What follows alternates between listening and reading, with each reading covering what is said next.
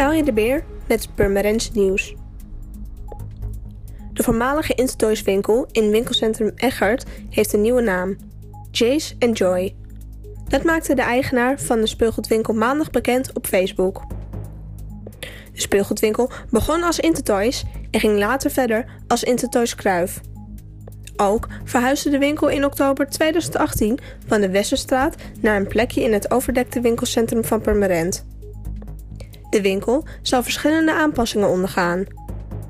Tijdens de metamorfose blijft de winkel gewoon open voor klanten. Het Dijklander ziekenhuis scoort slecht in financiën. Zo blijkt uit een rapport van Benchmark Ziekenhuizen.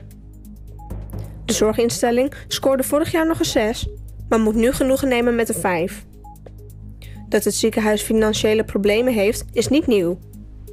Uit de cijfers blijkt dat ze in 2018 uitkwamen op een verlies van 2,5 tot 3 miljoen euro.